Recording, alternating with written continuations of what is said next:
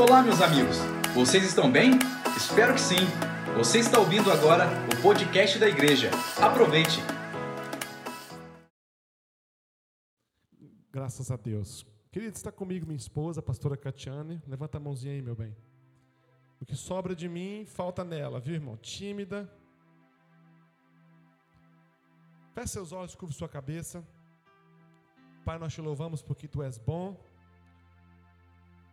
Sabemos que a tua palavra é poderosa e ela nos alcança, ela nos direciona, ela nos conforta, ela nos impulsiona, ela nos confronta. Deus, que nenhum de nós saia do encontro com a tua palavra essa noite, Senhor, sem por ela ser transformado.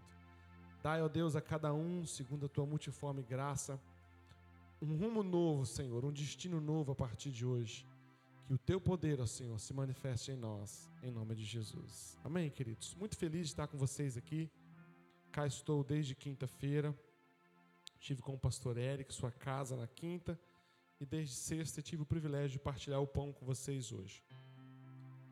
Quando um pastor sobe num púlpito, num culto de domingo, o grande desafio desse pastor é fazer com que cada um de vocês consiga chegar ao seu destino chegar ao seu lugar, encontrar com aquilo que o Senhor preparou para você e com aquilo que o Senhor espera de você. A geração passada tinha uma visão de que o pastor era aquele que criava cercas e mantinha ovelhas. Mas nós temos descoberto que a igreja do presente século é aquela que quebra cercas e ensina as ovelhas a irem, irem com fé, com integridade, com graça e se voltam, não voltam porque são nossa, mas se voltam é porque nós somos de vocês. Quando a gente olha para essa perspectiva, a gente descobre que na singularidade do problema de cada um, o nosso problema ele é idêntico na sua raiz e muitas das vezes diferente na sua forma de viver. O pastor tem o desafio de falar sobre você a respeito daquilo que você crê porque você é resultado daquilo que você acredita.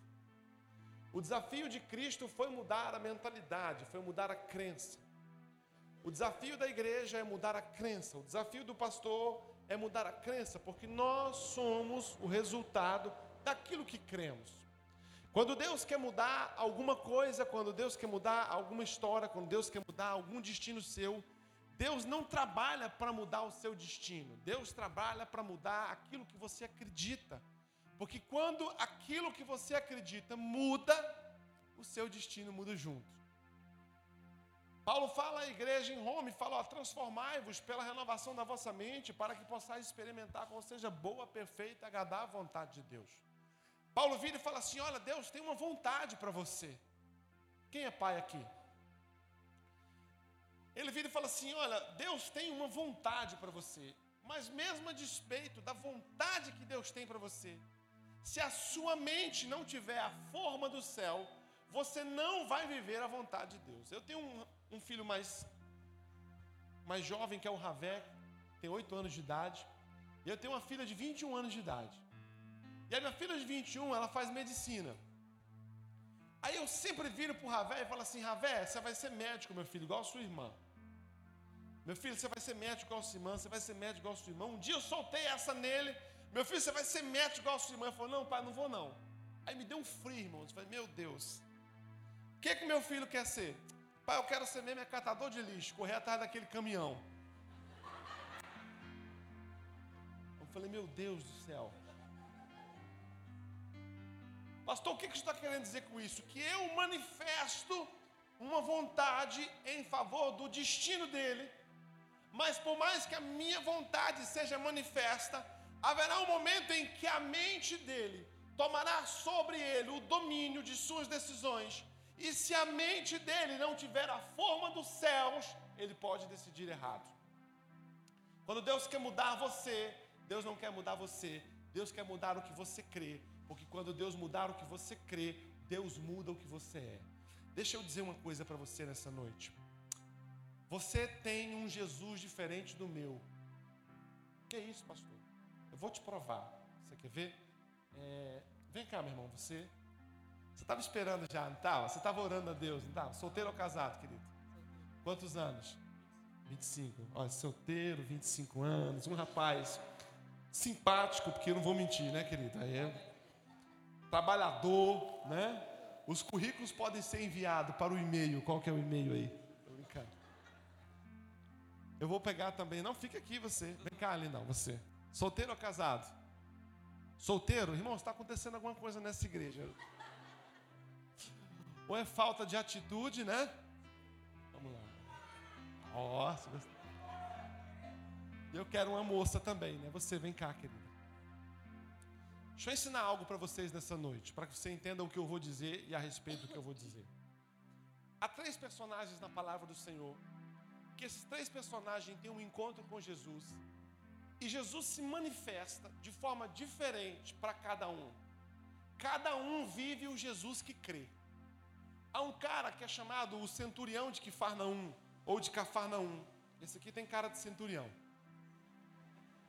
E Jesus, eu vou ser Jesus, tá, queridos? Eu estou pregando, eu vou ser quem eu quiser, não é verdade? Se tivesse o diabo aqui, eu ia escolher o Eric, só para mirrar ele, mas não vai ter a história. Já que o Bill falou que toda treta é tua, essa treta ia ser tua também. Esse centurião, ele encontra Jesus, entrando em Cafarnaum, ele para Jesus e fala assim: Jesus, eu tenho um filho que está muito enfermo. Jesus, eu tenho um filho que está muito enfermo. Rapaz, mas que centurião, um bruto, hein? Quer, quer deixar um e-mail para o currículo também? Né? Aí esse centurião fala assim: ele está muito enfermo, Jesus. E eu creio que o Senhor pode curá-lo. Aí Jesus fala assim para ele: Não, então vamos lá na sua casa que eu vou orar por esse menino. Aí ele para Jesus e fala: Jesus, não precisa. Jesus não precisa. Se o Senhor falar daqui, ele vai ser curado lá. Eu tenho 100 homens sobre o meu comando. Eu falo vai, ele vai. Eu falo vem, ele vem. O Senhor tem a mesma autoridade. Eu falo, a Jesus fala, uau, nunca vi tamanha fé, nem em Jerusalém. Vai para casa, que o menino está bem. Depois Jesus encontra um outro carinha chamado Jairo. E Jairo para Jesus e faz o mesmo questionamento que o centurião faz. Ele fala assim: Jesus, Jesus, a minha filha, a minha filha está em casa à beira da morte. Se o Senhor for até a minha casa e orar por ela, ela ficará boa. Jesus fala assim: então vamos à sua casa. Quando Jesus está indo à sua casa, Jesus para a comitiva e ele fala assim: pera, pera, pera, alguém me tocou. O discípulo fala: Jesus, está todo mundo te tocando. Ele falou: alguém me tocou diferente. Aí essa moça vira e fala assim: fui eu, Jesus.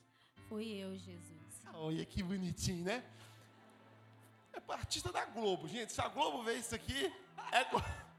É contrato fechado. Fala assim, fui eu, Jesus. Fui eu, Jesus.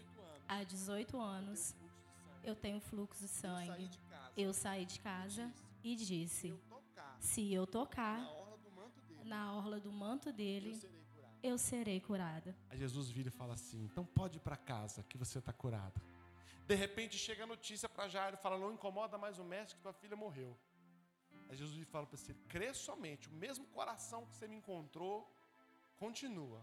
E Jesus cura a filha de Jairo. Quantos entenderam? Se nós juntarmos os três irmãos, vem cá, minha irmã, numa reunião, e botarmos eles para conversar sobre os seus problemas, esse aqui dirá para Jairo: não precisa levar Jesus na sua casa. Que bobeira isso. Não tem necessidade, Jairo. É só Jesus falar daqui e a menina é curada lá. Ela vai virar para Jairo e vai dizer: de forma nenhuma, não precisa fazer nada disso. Corta um pedacinho do manto de Jesus, passa na menina que a menina vai ser curada. Jairo vai dizer para ele assim: rapaz, leve Jesus na sua casa, a qualquer modo. O que, que eu estou querendo dizer para você, queridos? Que cada um creu de uma forma diferente. E Jesus pergunta para você: como você crê? Assim, vai ser desse jeito. Como você crê? Assim vai ser desse jeito. Como você crê, assim, vai ser desse jeito. Jesus está perguntando para você nessa noite: como você crê? Você está exatamente aonde aquilo que você crê te colocou. Nessa noite, Deus vai mudar a sua crença e a sua história vai mudar junto. Amém, queridos? Você pode aplaudir os artistas globais, por favor?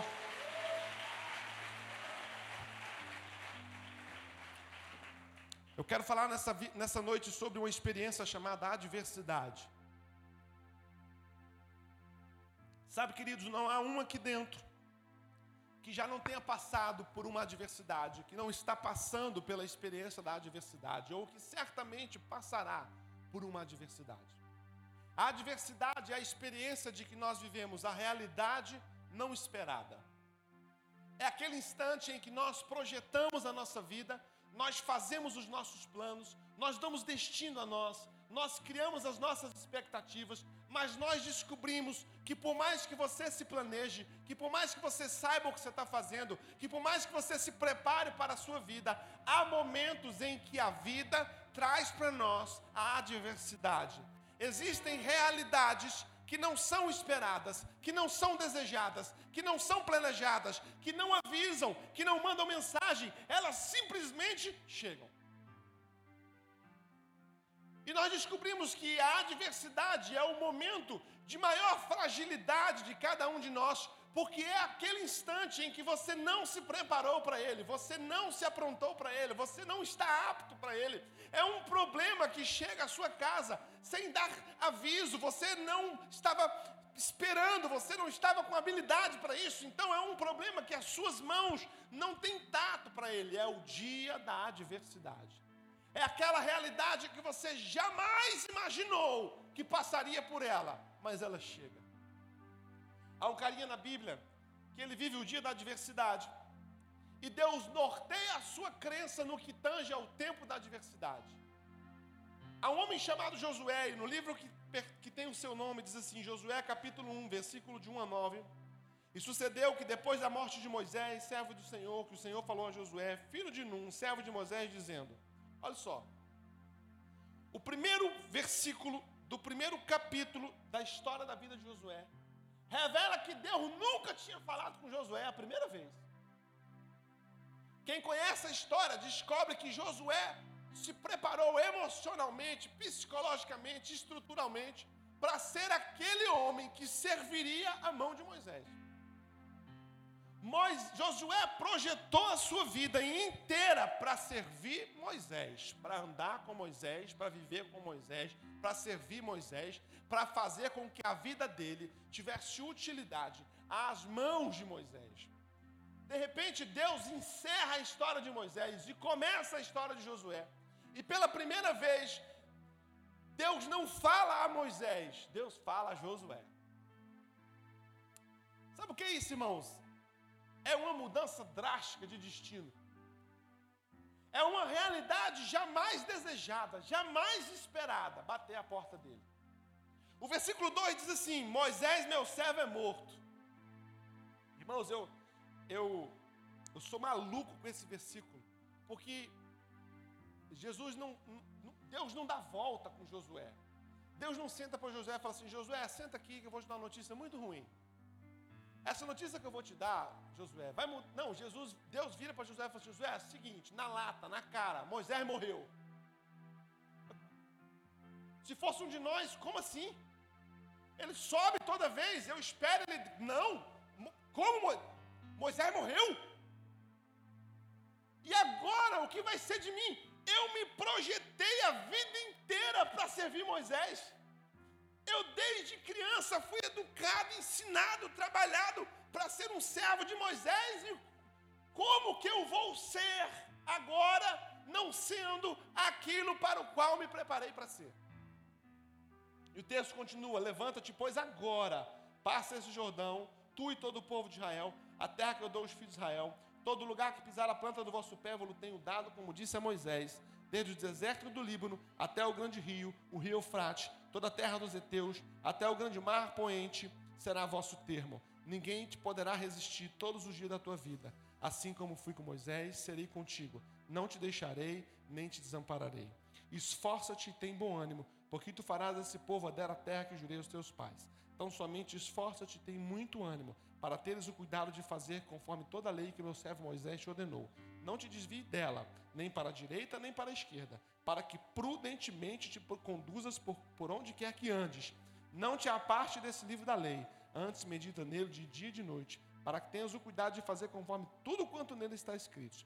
Porque então farás prosperar o teu caminho e serás bem-sucedido. Não te mandei eu, esforça-te, tem bom ânimo, não temas, não te espantes, porque o Senhor teu Deus é contigo por onde quer que ande. Você vai descobrir que a minha vida, que a sua vida, que a vida de Moisés, há momentos em que ela simplesmente apresenta a nós expectativas das quais nós não esperamos por ela. Uma notícia do desemprego, uma enfermidade que bate a porta, uma crise no casamento, uma, uma depressão com a qual a gente flerta com ela, um adultério, uma traição, um parente que morre, um filho adoecido, um filho nas drogas. Quem que seja são espera que a vida lhe apregue uma peça dessa. Não há de nós. Não há de nós que espera a diversidade. Não há de nós que se prepara para a diversidade. Não há de nós que esteja pronto para a diversidade. Ninguém se prepara e fala assim: agora eu vou me preparar porque eu vou ter um problema de saúde. Agora eu vou me preparar porque eu vou ter uma crise no meu casamento. Ninguém, amados, a diversidade é uma notícia que chega sem dar aviso. Ela simplesmente chega. Nós descobrimos que há de nós, que a nossa vida simplesmente muda de cabeça para baixo quando recebemos a notícia do inesperado. A diversidade. Josué nunca se preparou para isso. Josué nunca desejou isso. Josué nunca pensou nessa possibilidade. Mas Deus permite que Moisés morre e a missão que Josué ajudaria Moisés a cumprir se torna a missão de Josué. O inesperado. Chega a notícia. Moisés, meu filho, meu servo, é morto. Quantos de nós já não recebemos uma notícia assim? Ó, oh, deu problema. Quando essa notícia alcança o nosso coração, expõe a nossa fragilidade diante da vida, expõe a nossa incapacidade de gerir destinos, apresenta para nós os nossos maiores medos, os nossos maiores temores, aqueles que se sentiam fortes diante da vida, descobre que a vida mesmo às vezes o torna fraco. Nosso chão parece que é tirado de nós. Quem já não teve uma notícia assim? Quem já não está agora, nesse dia, nesse momento, vivendo o pior dos antagonismos do seu projeto existencial? A adversidade. De repente, o próprio Deus é aquele que informa a Josué que os planos mudariam. Aí, queridos, Deus faz um trabalho de crença com Moisés, com Josué, e eu quero fazer conosco nessa noite, nos próximos 20 minutos. Vou aproveitar o celular da que está aqui, da pastora Nathalie. A primeira coisa que você vai descobrir é que nosso problema de crença, e de uma forma mais profunda no presente século, nunca está relacionado a Deus. Deus vira e faz uma afirmação somente. Quando Deus, se descer da microfonia, vamos descobrir, né?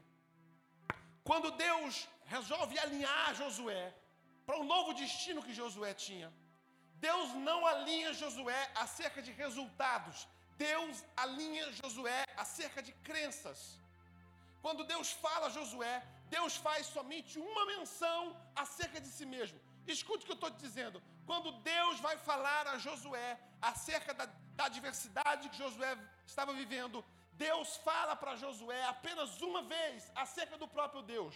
No versículo 5 ele diz assim: Ninguém te poderá te resistir todos os dias da tua vida. Como fui com Moisés, assim serei contigo. Não te deixarei, nem te desampararei. Deus é muito bem resolvido no que tange a sua identidade.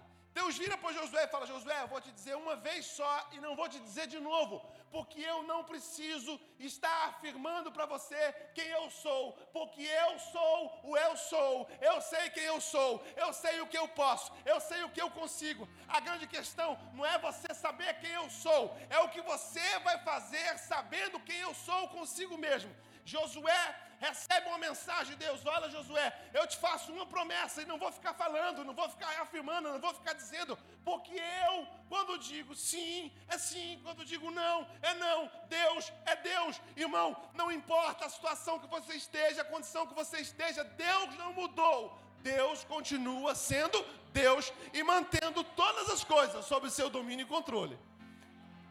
Deus vira e fala para Josué: Vou te dizer uma vez só. Eu fui com Moisés, serei contigo e ninguém poderá te resistir. Acabou. Eu sei quem eu sou em você. Escuta, Deus faz uma transformação de crença em Josué. Não era a respeito daquilo que Josué cria na direção de Deus. Deus é extremamente resolvido consigo mesmo. A preocupação de Deus quando orienta Josué não era se Josué cria em Deus, mas era se Josué cria em si mesmo.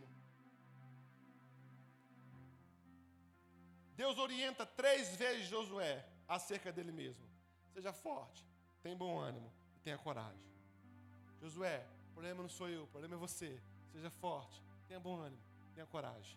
Josué, o problema não sou eu, o problema é você. Seja forte, tenha bom ânimo, tenha coragem. Josué conhecia Deus de Moisés e cria nele. Josué conhecia Moisés e cria nele. Mas na vida, somente crer em Deus não basta. Temos que ter um pouquinho de fé em nós mesmos também. Deus começa a mudar a identidade de Josué, não acerca daquilo que ele cria em Deus, mas daquilo que ele cria em si mesmo. Sabe, amados, desde o Éden, desde o Éden, escuta o que o pastor está te dizendo. O inimigo trabalha para que você não seja aquilo para o qual você foi criado para ser. Quando o inimigo trabalha para que você não seja aquilo para o qual você foi criado para ser, a única ferramenta que o diabo pode usar para fazer isso é sequestrar a sua identidade, é fazer com que você não se conheça, é fazer com que você não entenda quem você é em Deus, é fazer com que você perca a percepção daquilo que você carrega, daquilo que Deus colocou dentro de você, da crença que Deus tem em você, da capacidade que Deus te deu, das ferramentas que Deus te deu, da autoridade que Deus te deu, do poder que Deus te deu. Você não é todo mundo, seu nome não é todo mundo. Há em você uma identidade que é só tua, uma digital que é só tua, uma íris que é só tua. Deus te fez único, Deus te, não te fez em formas, Deus te fez exclusivo. Há em você algo que não há em ninguém mais que Deus colocou aí dentro. Ação maligna, queridos, é fazer com que você creia em Deus. Você pode crer em Deus, mas você não pode crer num Deus que crê em você. Deixa eu dizer uma coisa para você, queridos. Vivemos em tempos de pessoas desistidas de si mesmas. Não é pessoas que desistiram da fé, não é pessoas que desistiram de Deus, não é pessoas que desistiram da família, é gente que se afastou de si mesmo. É gente que acredita no pastor, é gente que acredita no mistério louvor, é gente que acredita no que Deus está fazendo, mas quando ele olha no espelho e pergunta assim: qual a sua participação nisso?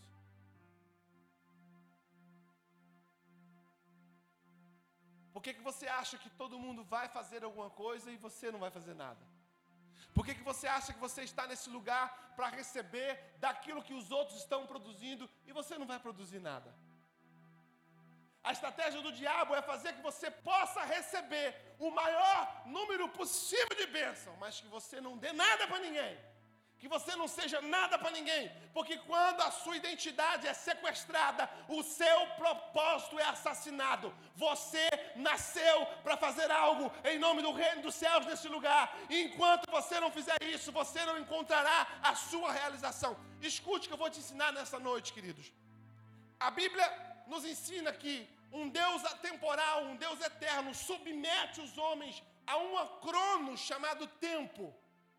Por mais que Deus não conte e não veja o tempo como os homens vê, Deus submeteu os homens a um crono chamado tempo. E você vai descobrir que o tempo na nossa vida é aquilo que representa a nossa existência enquanto humanidade. Eu viro para você e pergunto: quantos anos de vida você tem? 24. Alguém com a calculadora aí? Me ajuda aí. Rapidão. Vai lá, filhão. Eu viro para ele e falo assim: quantos anos de vida você tem? O que ele usa para expressar a existência dele é, fala, eu tenho 24 anos de vida. 24 vezes 365. 8.760 vezes 24. 210.240 horas de vida. Eu pergunto para ele assim: como você expressa a sua vida? Eu expresso com 210 mil, 240 horas de existência. Haverá um dia que esse relógio para, puf. Quando esse relógio para, por mais que o tempo para você continue, para ele o tempo para, ele entra na linha da eternidade.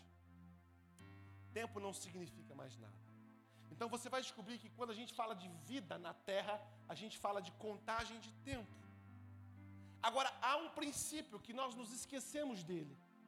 Que Deus atrela algo ao tempo tão importante quanto o tempo, que é a única coisa capaz de fazer com que o tempo faça sentido. Eclesiastes 3: há tempo para todo o propósito debaixo dos céus. Há tempo de plantar e tempo de. Há tempo de abraçar e tempo de. Há tempo de chorar e tempo de. Então escute o que eu vou dizer para você.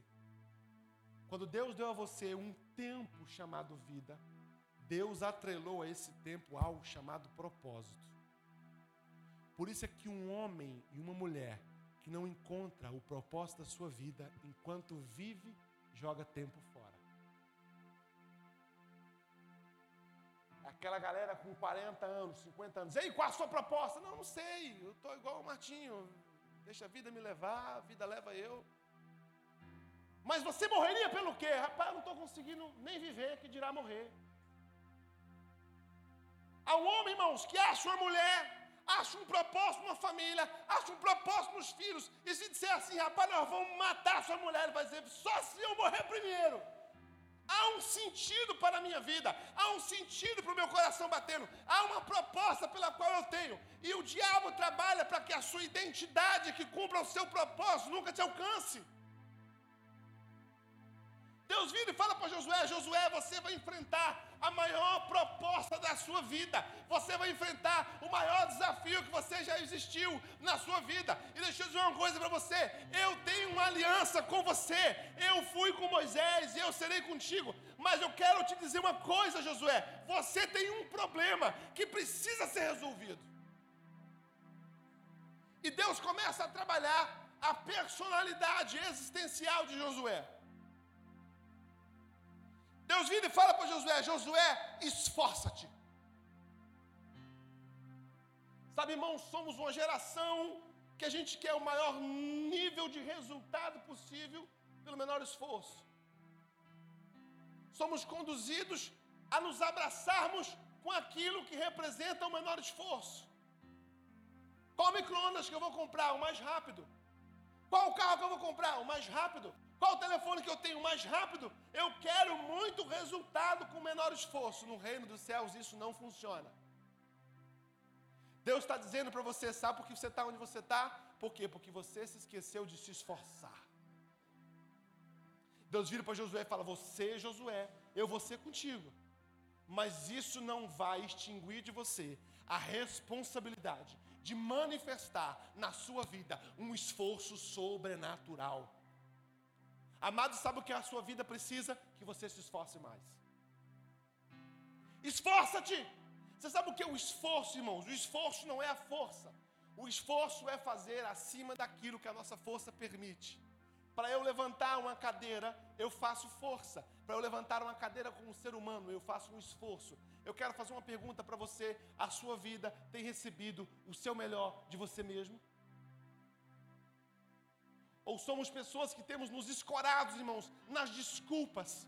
Ou somos cachorros que temos lambido as nossas feridas. Ou somos pessoas que temos nos acomodados com nossos argumentos. Ou a desculpa da política, ou a desculpa da família, ou a desculpa da traição, ou a desculpa do abuso sexual tem sido uma muleta que tem roubado de você a capacidade de se esforçar. A sua vida merece mais de você. Você precisa se esforçar mais, você precisa dar mais de si mesmo, você precisa chegar nos seus limites. Deus vira e fala para Josué: Josué, eu darei a você um resultado garantido, mas isso não extingue de você o direito e a obrigação de dar o melhor que você tem.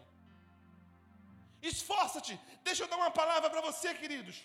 Esforça-te, sempre haverá algo em você que ainda não foi dado. Irmãos, no que tange a problema, você vai descobrir que antes que o problema exista, Deus já criou a solução. Pastor, de onde você tira isso? Vá lá no início, na Bíblia. Deus criou Adão, não cria? Deus coloca Adão no melhor lugar, na melhor companhia, no melhor tempo. Adão tinha tudo o que precisava, faltava uma coisa para Adão. Deus olha em Adão e acha em Adão um quê de solidão. E Deus vira e fala assim: não é bom que o homem esteja. O que, que Adão precisava? Hã? Da mulher. Aonde estava essa mulher, irmãos? Hã? Dentro dele, irmão.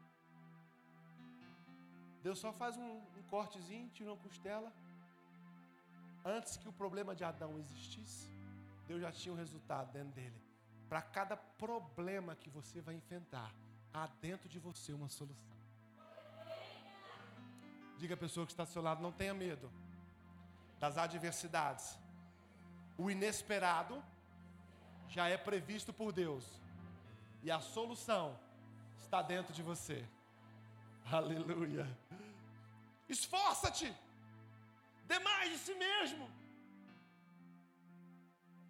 Não se contente com nada menos do que tudo.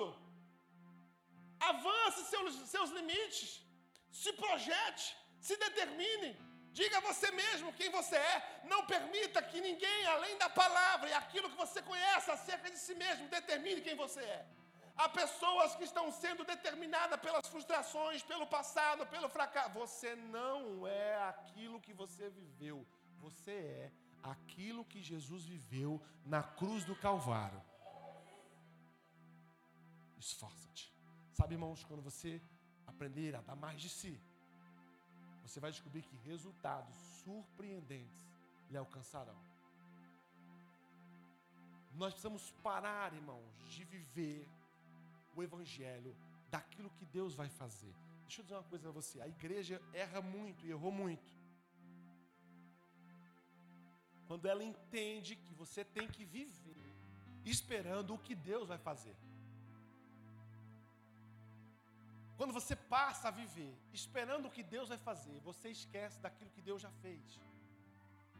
Deus amou o mundo de tal maneira que deu seu único filho para que todo aquele que nele crê não pereça, mas tenha vida eterna. Esse filho sobe na cruz e vira e fala: Tetelestai, está pronto, está consumado, está feito. Não há mais nada que eu precise fazer. Eu já abri o caminho. O mesmo Espírito que habitou em mim agora habita em você. Há o DNA de Deus aí dentro.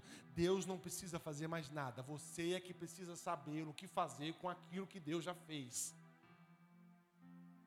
Não viva na expectativa do que Deus vai fazer e viva a realidade daquilo que Jesus já fez na cruz do Calvário. Você tem em você o poder do universo, porque o Espírito Santo de Deus mora em você. E por que, que você se sujeita a não dar o seu melhor para você mesmo? Esforça-te, tenha bom ânimo, levanta, sacode a poeira, se reconfigura, se reinventa, se refaz. Começa mudando os horários, muda o corte de cabelo, pinta esse cabelo. Irmão, se faz de novo, se reinventa de novo. Pastor, eu tentei, deu errado, mas você não é errado. A tentativa é que foi errada. Você nasceu para dar certo. Dê um pouco mais, ande um pouco mais, faça um pouco mais. Pastor, meu casamento está acabando. Não, não, não, não, não. Dê um pouco mais a esse casamento. Ceda mais para esse casamento se, se doe mais para esse casamento, se esforce mais para esse casamento. Deus está na expectativa de que você consiga dar o seu tudo, porque enquanto você não der o seu tudo, você sempre terá algo para baganhar com Deus. Dê tudo, irmão. Dê tudo de si. Amém, queridos? Vou correr. A segunda coisa que Deus fala a, a Josué é: tem de bom ânimo.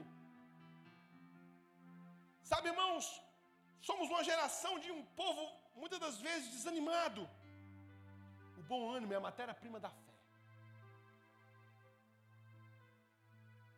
A de nós que só precisávamos olhar com uma perspectiva diferente. Estamos mais animados, estamos mais empolgados, temos mais expectativas, acordarmos no dia de amanhã, irmãos, na segunda-feira, e não fitar os olhos nos desafios, mas fitar os olhos naquele que faz milagres, naquele que traz a existência, as coisas que não existem. Irmãos, é trazer sobre você um ânimo do Senhor, e esse ânimo não é fruto de um relacionamento com Deus, esse ânimo é fruto do seu relacionamento consigo mesmo. Deus não fala para Josué, eu vou te animar. Deus fala assim: não, o ânimo é seu, tem bom ânimo. Quando você mergulha no desânimo, você deixa de ser quem você é, queridos. Deus está na expectativa de que você amanhã, queridos, aprenda, compreenda e acredite que amanhã é um dia novo e que coisas novas o Senhor fará. E o Senhor vai renovar as misericórdias dele sobre a sua vida. E se você criar uma expectativa com ânimo daquilo que o Senhor fará, você experimentará aquilo que você nunca experimentou. Você precisa ter ânimo. É um estado de espírito que move o nosso ser em direção à esperança. A pessoa está tomando um banho, põe a mão no seio, sente um caroço. Como você reage a isso emocionalmente? A, a, a gente, irmão, que sentencia sua morte. Meu Deus, é câncer, certeza. Quem falou? Não. Minha avó morreu de câncer, minha mãe morreu de câncer. É câncer. Ela sai do banho, ela liga para o plano funerário, ela passa na funerária para escolher o caixão. Ó, oh, é esse aqui que eu quero. Eu quero a coroa assim. Irmãos, nada contra, mas nada também a favor. Plano funerário, eu não pago plano funerário. Eu já falei, quando eu morrer, vocês se viram e me enterram. O dinheiro que eu tenho, eu vou gastar em vida. Ah, tomar banho na soda, que eu vou pagar caixão para mim, irmão. Não, senhor, meu irmão. Ah, não tem dinheiro, joga na, na vala, faz um buraco. A minha grana eu vou gastar é festejando, é divertindo, é comendo, é passeando, é comprando coisa boa. Pastor, mas é se preparar para a morte, irmão, eu me preparo para a vida. E a morte que corre atrás de mim para me alcançar. Eu já falei para minha mulher, falou, você vai morrer primeiro que eu. Ela fica brava comigo. Lá em casa tem uma briga. Eu falei, eu não morro primeiro que você nem matando. Eu, eu, eu vou viver 120 anos. Eu vou te enterrar, mulher, certeza. Irmão, que, que ânimo que você tem? Ela conta aquela outra. Participa disso não, Monique, ó. Irmão, que ânimo você tem? Nós começamos projetos, nós recebemos notícias e nós já imprimimos nisso, irmãos, um resultado negativo. Para com isso. Ah, vai ter cortes na empresa. É só eu. Quem te falou?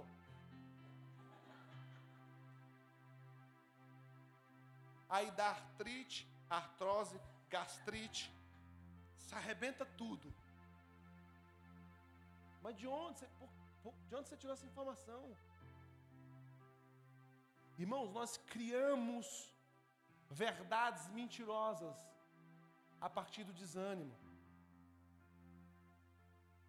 Não vou viajar de avião, pastor. Vamos para Israel. Esses dias, irmão, irmão, vamos para Israel comigo, vamos para Israel. Eu trabalhei 11 anos como guia turístico no Oriente Médio.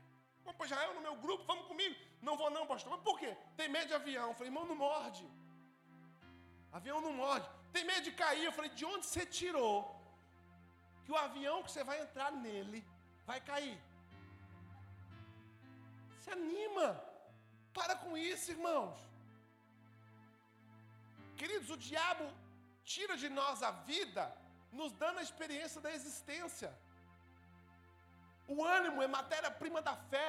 O ânimo é um passo em direção à esperança. É estar animado, é jogar o seu espírito para cima. Deus vira e fala para Josué: você vai ter que ter ânimo. Por quê? Porque o mundo vai trabalhar para te desanimar, irmão. Vou sair para procurar emprego amanhã, pastor. Quando você abrir o Instagram, a primeira notícia que vai aparecer assim: aumenta o desemprego no Brasil. Estou mentindo, irmão? Você vai no médico, ah, eu quero ter filhos. Aí o médico manda você fazer um exame, ele, você pega o exame e fala assim, hum, você já se treme, já dá diarreia, já passa mal, já desmaia. Tem bom ânimo, irmão. Cria expectativa de que o Senhor fará coisas novas. Anima o teu espírito. Posiciona o teu espírito com o reino dos céus. Posiciona a tua mente com o reino dos céus. Qualifica a tua mente a experimentar as coisas do alto. Não torne a tua mente uma mente medíocre. Tende bom ânimo. Diga a pessoa que está do seu lado: o seu ânimo vai ser fundamental para viver o que Deus tem para você. A terceira e última coisa que Deus alinha com Josué é a coragem. Sabe o que é ausência de coragem, irmãos? É olhar para fora com olhos menores do que os olhos com que se olha para dentro. Nós olhamos para algumas coisas do lado de fora e nós nos enxergamos menores do que conquistar para fora. Há pessoas que perderam a capacidade de avançar limites, de tomar decisões que aparentemente são decisões de risco, porque elas se diminuem, elas se acovardam, elas se tornam menores do que aquilo que realmente são. É o cara que está sentado. Qualquer semelhança é mera coincidência, irmãos. É o cara que está sentado do lado da irmã na igreja. Aí, agora Deus falando aí, ó. Traz o gasofilaço aí, Bill, que vai surgir umas ofertas boas agora. Aí a irmã senta do lado dele, ele está finzão da irmã. E a irmã é igual a namorada do galo, é mais bonita que ele. Já falei para ele, não tenha problema com isso, galo, que a minha mulher também é mais bonita que eu. A do Bill, então, não vou. Não, não, não. Para. Aí, queridos, ele senta e ele fala assim: agora eu vou chamar ela para a gente tomar um, comer um cachorro quente depois do, do, do, do, do culto aqui. Aí ele olha para a menina, a menina é muito linda. E a menina está do lado assim, nossa, ele podia me convidar, ele podia me convidar. Ele podia me convidar. E ele está aqui, não, eu vou convidar, eu vou convidar. Aí o pastor fala assim, pega na mão, para Aí ele pega na mão e fala, agora vai, agora vai, agora vai, agora vai. Aí de repente, irmãos, ele desiste. Ele não se joga. Aí vem, irmãos, o Frederico. Tem algum Frederico aqui? Não, né? Vem o Frederico, irmão, deste tamanho, 1,65m. Feio igual bater em mãe no mês de maio. Ninguém dá nada. Nego olha fala assim: é um gnomo. Não, é o Frederico. Ele vai na loirona. Tudo bem, querida? Você sabe que o seu dia hoje vai ser um dia sobrenatural. Ela, por quê? Porque eu estou disposto a, por qualquer motivo, te levar para comer um cachorro quente. A coragem do Frederico dá para ele a princesa. O outro, irmãos, tinha tudo, mas não foi, porque lhe faltou coragem. Coragem. Ah, pastor, eu tenho vontade de abrir um negócio. Pastor, por que não abre? Por que não abre? Ah, porque eu não sei, não sabe o quê? Você nunca vai saber, meu irmão. Ninguém começa sabendo. A gente começa crendo. E o crendo nos dá o saber, e o saber nos dá sucesso. Deixa eu dizer uma coisa para você, queridos. Há, há, momentos que você vai entrar na igreja e alguém vai vir e Deus vai te dar uma palavra de revelação. Deixa eu te contar uma história. Uma vez eu era pastor de jovens e eu entrei na igreja. E quando eu entrei na igreja, tinha um jovem mendigo sentado lá de fora. Escuta. Um jovem mendigo sentado lá de fora. Quando eu entrei, eu falei assim: vamos, vamos entrar, cara, para o culto. Ele, não, não, não, estou bem aqui e tal. Eu falei, moça, é o culto de jovem, vamos entrar, cai para dentro aí. Não, não, não, estou bem aqui e tal. E ele estava mal vestido, irmão, de camiseta regada, de short. Aí eu falei assim, aí o Espírito Santo de Deus falou assim para mim, ele não está entrando com vergonha. Eu falei, cara, você não está entrando porque você está vestido assim, né? Ele falou, é. Se você tivesse vestido igual eu, você ia? Eu falei, eu ia. Eu falei, então vem aqui. Aí ele veio para um quartinho assim, fechei a porta, fui tirando a blusa e falou, que isso, moço? Eu falei, não, não, não, nada disso você está pensando não, calma aí. Deixa eu te explicar.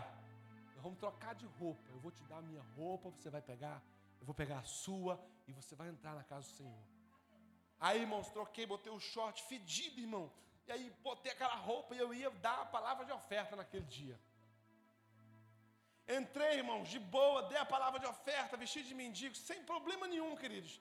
E ele aceitou Jesus, esse menino veio aos pés de Jesus, recebeu Jesus. Irmãos, quando o culto acabou, que eu estou descendo, um jovem da igreja na minha praça e começa a chorar. Chorava, chorava, chorava que uivava e, e soluçava, e me abraçando, e babando em mim, e me eleca em mim. E eu, eu, calma aí, irmão, calma aí. Vai devagar. Vai devagar que eu não estou gostando.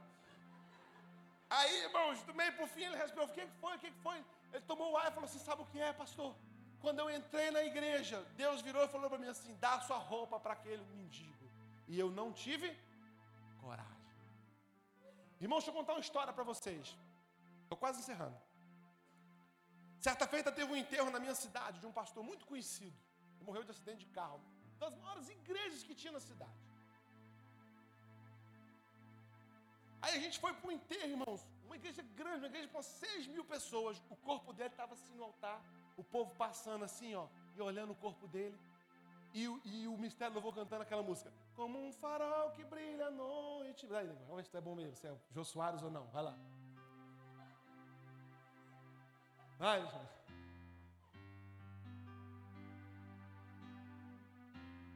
Essa mesmo.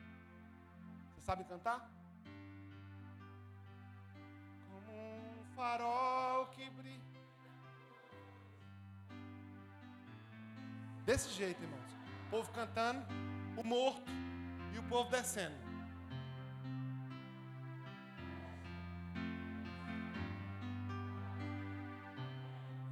E eu olhando. Eu tenho um irmão, tinha um irmão que era surdo e mudo.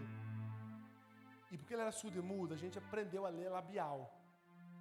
E eu olhei a esposa do pastor, irmãos, lá no canto, com os discípulos dele. E ela falando: Vocês têm que fazer isso por mim.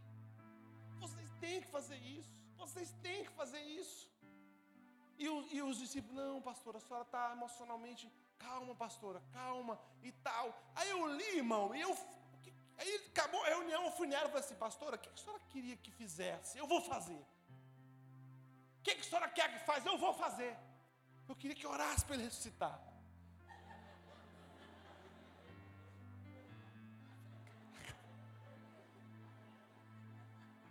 É. Aí, irmãos, eu falei: se, se pensar demais, não faz. Aí eu subi, irmãos, o altar alto. Eu subi. E o povo cantando. Como um farol. Que vai, canta, gente. Vai, canta. Farol.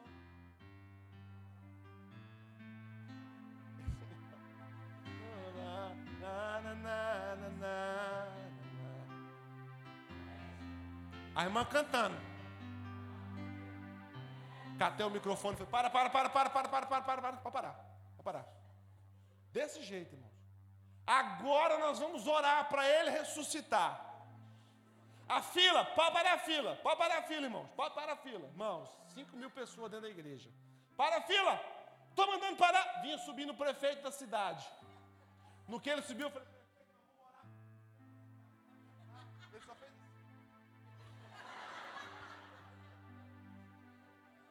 maluco, irmão, bateria, faz a marcha aí. Eu vou orar, espírito de morte, vai embora. Em nome de Jesus, ressuscita. Aí eu olhei, irmão, tinha três senhorinhas na frente assim, e eu leio o labial. A mãe falou assim, ele não sabe, já foi no necrotério, tirou tudo, tem nada dentro dele. Eu falei, meu Deus. Eu falei, eu falei, vou orar de olho fechado. Aí foi, irmãos, de Jesus, ressuscita, ressuscita e tal. 15 minutos, 20 minutos, 30 minutos. Quando deu 50 minutos, a boca falava assim, ressuscita, mas o Espírito falava assim, abre um buraco, Jesus. Para eu entrar dentro dele, Senhor. Uma hora eu falei, Jesus, o Senhor matou esse pastor, me mata também aqui em cima. Me leva, Senhor, manda um, um querubim, um serafim, se não der, manda 12 surubim para me comer aqui em cima do altar. Aí, irmãos, eu olhava para ele e falava assim: Jesus, mexe menos o dedo para eu continuar. Irmão, o jeito que estava, ficou. Uma hora e quinze, irmão. O trem foi tão feio, irmãos, que no outro dia eu fui fazer um exame de sangue. Quando eu entrei no laboratório para fazer o exame de sangue, a enfermeira falou: Você viu o maluco ontem lá orando para o pastor? Era eu. Eu dei o braço assim, ó, virei a cara. Falei, Jesus. Irmão, eu entrei em depressão, irmãos. Subiu o pastor, graças a Deus, o pastor deles subiu, pegou o microfone da minha mão e falou assim: Amém, pastor. O senhor tinha que fazer, o senhor já fez. Irmão, eu disse derrotado. Eu disse assim: Não vou para o enterro, não vou para nada. Eu vou para casa, para debaixo da coberta, assistir Netflix e comer chocolate.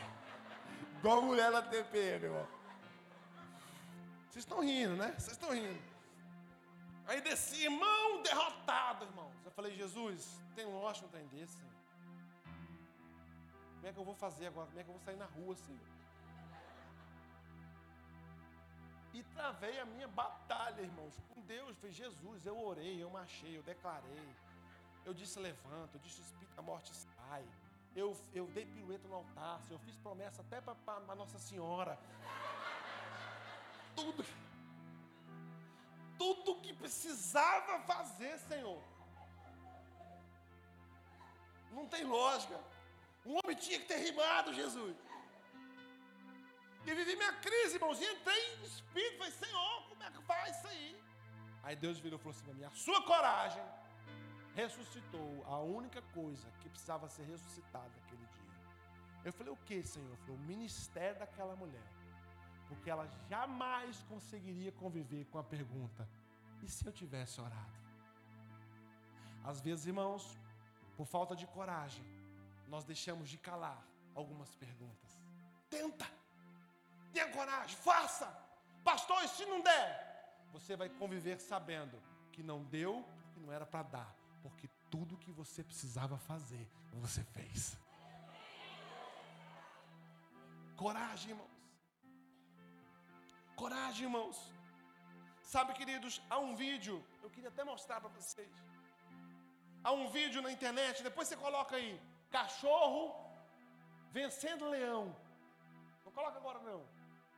Há um vídeo na internet, irmãos, em que um cachorro entra na selva, verdade. É porque não tem aqui. Verdade. O cachorro entra, irmão, tem dois leões. E esse cachorro rosa não e avança no leão. O leão nunca viu o cachorro, o leão levanta assustado. Fala, o que é isso? Que bicho é esse? E o leão dá uns passos para trás assim, irmão. A leoa olha de banda fala, não, não tem lógica, que bicho brabo é esse? E ele na leoa. Aí ele avança no leão, o leão pula para trás assim. Aí se olha direitinho, irmãos, é impressionante. O cachorro é manco. Eu falei, se vendesse esse cachorro, eu ia comprar ele para mim. Manco, irmãos. O cachorro sai, uma, aqui tá rasa, aqui tá funda.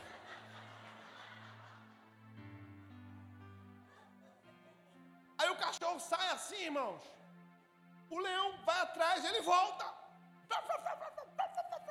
E o leão, bota o leão para correr, bota o leão para correr e sai andando. Aqui está rasa, aqui está funda, aqui está.